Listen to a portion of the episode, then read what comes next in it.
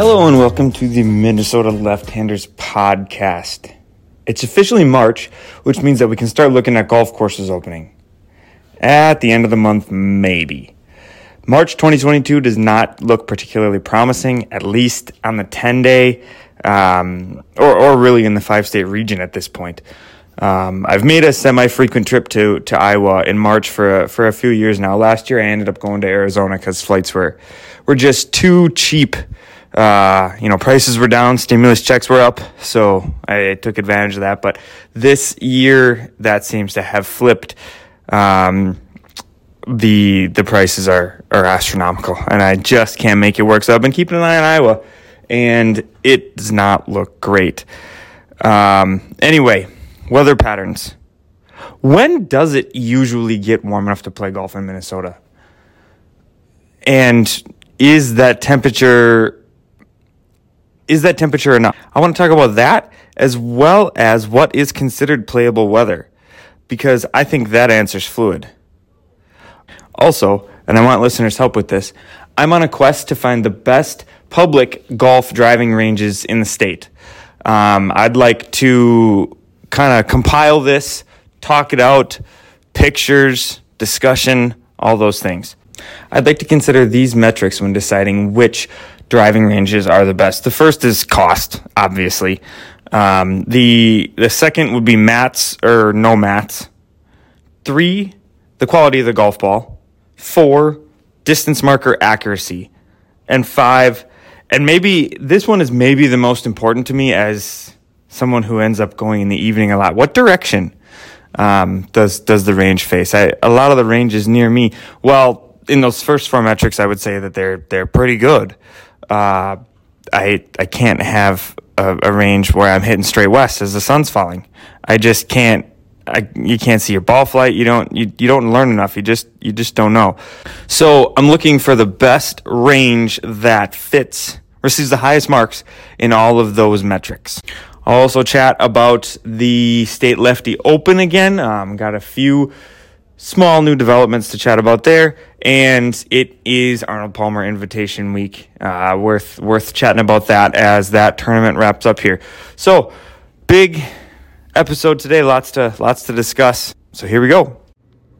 All right, so most of my episodes are like recaps of the of the previous tournament, previews of the next, uh, and then of course I, I, I talk about the State Lefty Open a lot. Um, but now it's time for the tough stuff. Now it's time for the stuff about golf that really matters. It's time for debate. It's time for discussion. I want to know which driving range in Minnesota is the best. Can be part of a course, cannot be part of a course, can be a standalone driving range. I know obviously some of those are around as well. Oftentimes they're tied to a course, but I want to know which driving range in Minnesota is the best. Again, I talked about this at the beginning of the episode. But here are your metrics ground quality.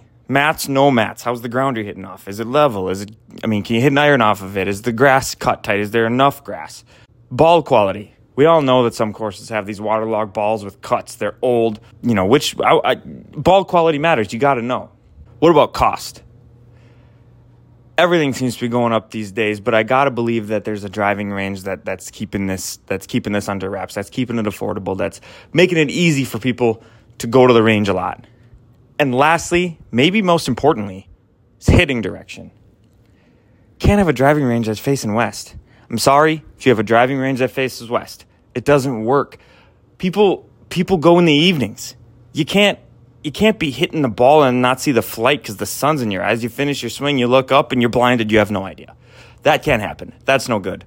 So I need your comments.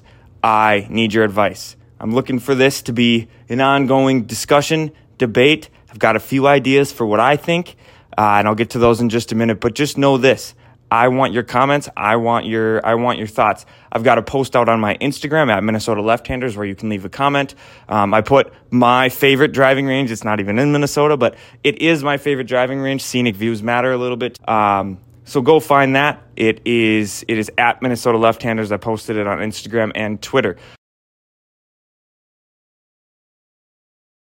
So let me put you in a situation. Uh, for instance, as it were, it's August seventh or so. Uh, your golf season hasn't necessarily gone as you planned. You know, April you were you were excited, new golf season. You were going to drop your handicap by two or three shots, uh, but league rounds didn't go as you'd hoped. You hadn't had quite the opportunity to practice that you thought that you would. You know, kids, job, whatever. So so, but the club championship's coming up and uh, you want to get that game back in shape. So you, you you decide to dedicate yourself to the driving range. You snuck out of work a little bit early on a Friday to get to the driving range before you had to be home. You get your clubs out of the car, walk over to the range, grab a tee, grab the first ball out of the bucket, and you try to put the tee in the ground. You can't. No matter what you try, you can't get the tee in the ground. You're over there on bended knee trying to push this tee into the ground, thinking it's it's it's a pointed edge for crying out loud. Why won't this tee go into the ground?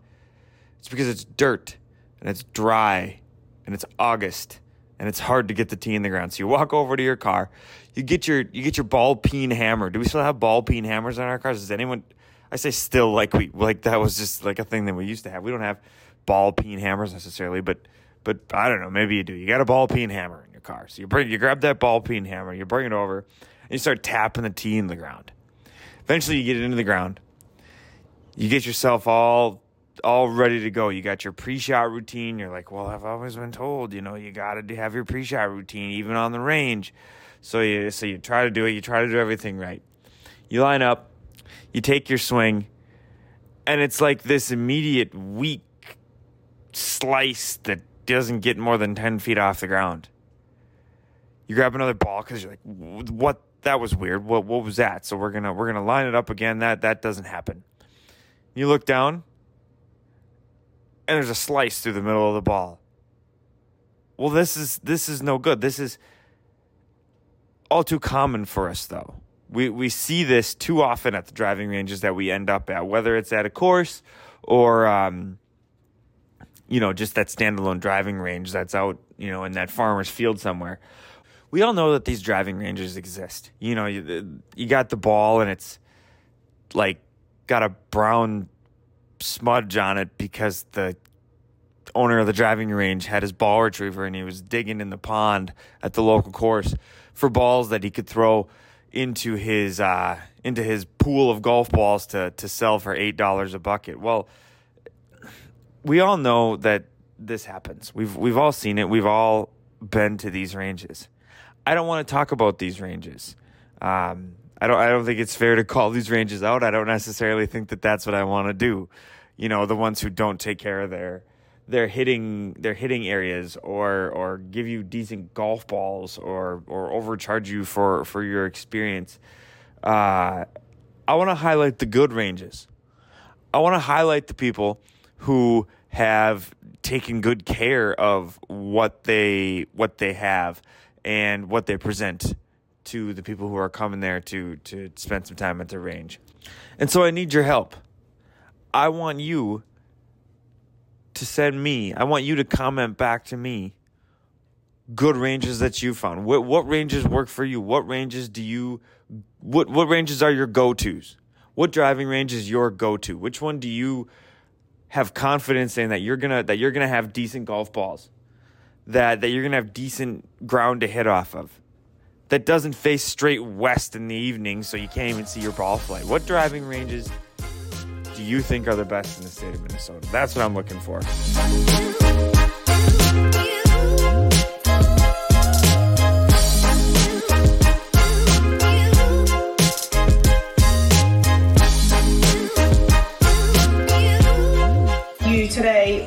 Golf course right now in terms of fairness versus playability? Are we on the edge? Uh, no, we're not on the edge. Um, I thought we could be on the edge, but uh, we've surpassed it. Um, yeah, it's pretty much gone. Uh, specifically, the latter part of the, the day for us was it's pretty much shot, um, which is unfortunate because it.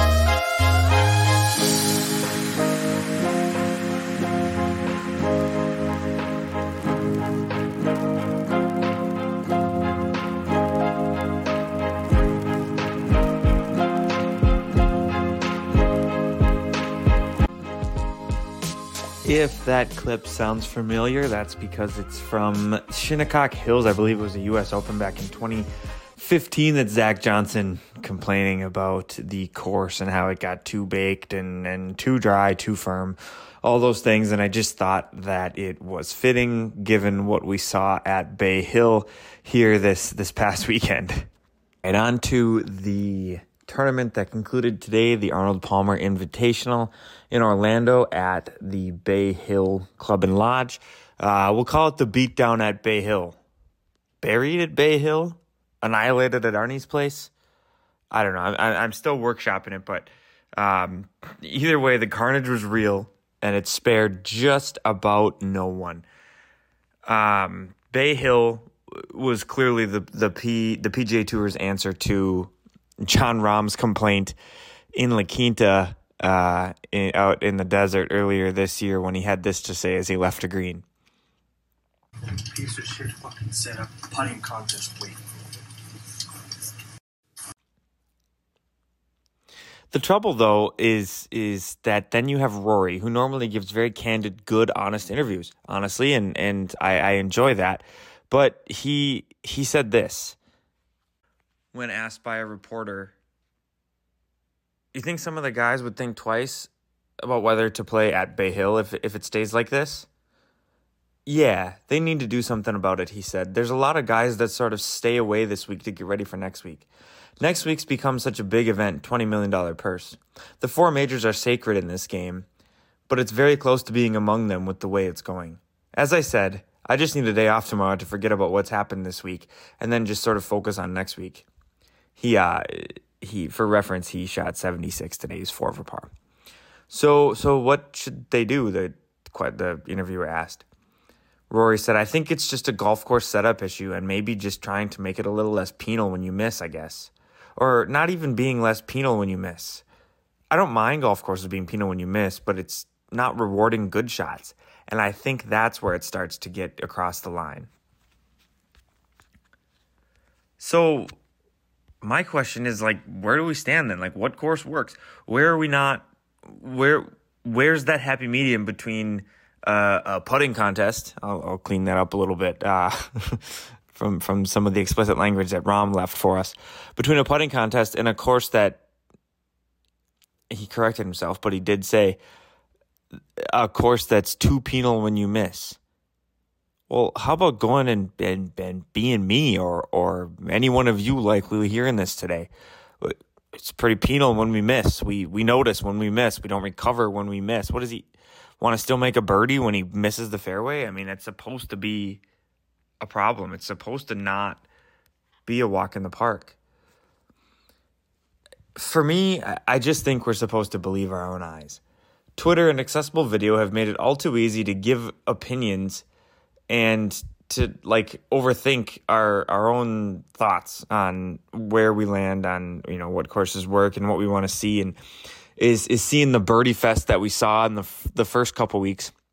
Um, I want to say it was at at the tournament champions when Cam Smith won at like 34 under. Is that fun? Is that is that good for us? Do we want to see that, or do we want to see guys who like today on Sunday shot 75? The average score was something like 75, almost 76 in the fourth round. That's what we want to see. 63s are neat and they're and they're fun to see, but honestly, like I'd rather see a whole field battle it out. I want to see them have to fight for for, you know, to whatever scale, a 75. I mean, knowing that they're capable of a 63. That's like me uh, you know, being capable of a of a 77, 76 but really fighting out like a an 81 on a on a hard course, a tough day because that's a number that I that I appreciate, you know. Um and and here's the other thing. You never see the winner complaining about the setup. Where's Scotty Scheffler complaining about this setup? If Rory had won, he would not be doing that. And also on that twenty million dollar purse piece, the Arnold Palmer Invitational is a is an elevated event, so the purse is already high. I think I said in my previous podcast that uh, it went from nine something million to 12, 9.3 million total purse to like 12 million total purse. So, and and you get more FedEx Cup points uh, for for placing well in this event. I think the winner gets 550 as opposed to you know an average weekend's 500. So it already is an elevated event. Guys should want to play. That's the point. Um, so if it's about the 20 million at the players, what will be said when that course gets too baked out, too firm, the rough is too thick? Then there are guys skipping Bay Hill to get to the players, but then like if that starts happening, then we're just back to square one. Like that doesn't work. Uh, the players doesn't work. Bay Hill doesn't work. Like where? What does work? Are we only gonna play Riviera? Is is the 3M and Blaine going to start to be some elevated event because guys can score? I, I don't know. It just doesn't. Where are you supposed to land? I just I don't know. I'm gonna start believing my own eyes. Here's here's my deal. I enjoyed it. I'm not here to overanalyze different sort of more fair ways to toughen up a course. Yes, there there is that. There's there's different architects. There's different ways that that the that the tour could set this stuff up. But the guys who set up the the tournament this week, they did what they did. Here's what I saw. I saw missed putts. I saw short-sided chips. I saw balls bouncing through greens. I saw water left and, and dead right. Hit the shot that the hole calls for, and you'll be fine. Hovland was at 10 under after Friday, and he finished at four. I mean, that's just a tough weekend setup. That's that's four. I think it was four over on Saturday, and then two over today on Sunday, and so it's just that's what that's what the average guy. I think if it, I, I, guess I can't speak for the average for everyone for the average person because people like the NBA and these scores that are 130 to 125. I like seeing guys have to grind. I like seeing guys have to struggle. I like seeing balls disappearing in the rough. I like seeing the final group on Sunday playing the front nine and 11 over. I like seeing Lucas Herbert place uh, change his life, honestly, with, with the amount of money that he made today by by showing up. I like seeing that stuff. That some someone who plays well on a day when nobody else seems to. That stuff matters to me. I I, I enjoy that sort of thing. And so good for Scotty Scheffler. I mean, the guy what what's it? What was it? He won obviously today at Arnold Palmer. I think he took 7th at Riv. He took second. He took seventh at Riviera, and then and then he won uh, the waste management. So in like three of the last four weeks or something, he's because I don't know. Then you got Honda in there. Uh, three of the last four have gone win seventh. Then I guess I don't know what happened at Honda, but then he won uh, here again at Arnold Palmer. I mean, unreal. And he's like 25 or something. He's this year's Collin Morikawa, maybe I don't I don't know, but he's whatever he's got going, whatever he's doing, he should keep doing it more because it's working. Um, and he might be somebody who who we look out for at majors, who I hadn't even considered. I was I was I was and, and still am on Rory winning the Masters. I think it means a lot to him. I think that he's um, to finish out the slam, but Scotty Scheffler might be a strong bet if you're a betting person. Um, yeah, I think I think Rory's a, a good bet, but maybe Scotty Scheffler's the guy we will have to see. We are on to Players Week. Um, I want to say Bryson De- Bryson DeChambeau is a scratch, um, a withdraw. He's dealing with that injury. He had that video out um, last week where he, where he sat out Bay Hill. Um, I think he scratched for the players too. But then you've got Phil, um, and we start to wonder what exactly is going on with Phil and where he lands, and if he was suspended by the tour and all those things. Not playing the players is a big deal. He's the reigning PGA Tour or PGA Championship champion. It's a kind of a big deal to miss a, a tournament like the players, which in terms of events is probably the fifth biggest biggest of the year the kind of thing that that he should be at. He is one of two he and Bryson Bryson who are in the top 50 who aren't there. I mean it will be noticed that he's not there. Uh, check back soon for more discussion around that and maybe a preview later in the week. Otherwise if anything big happens I'll pop on and, Thanks for listening.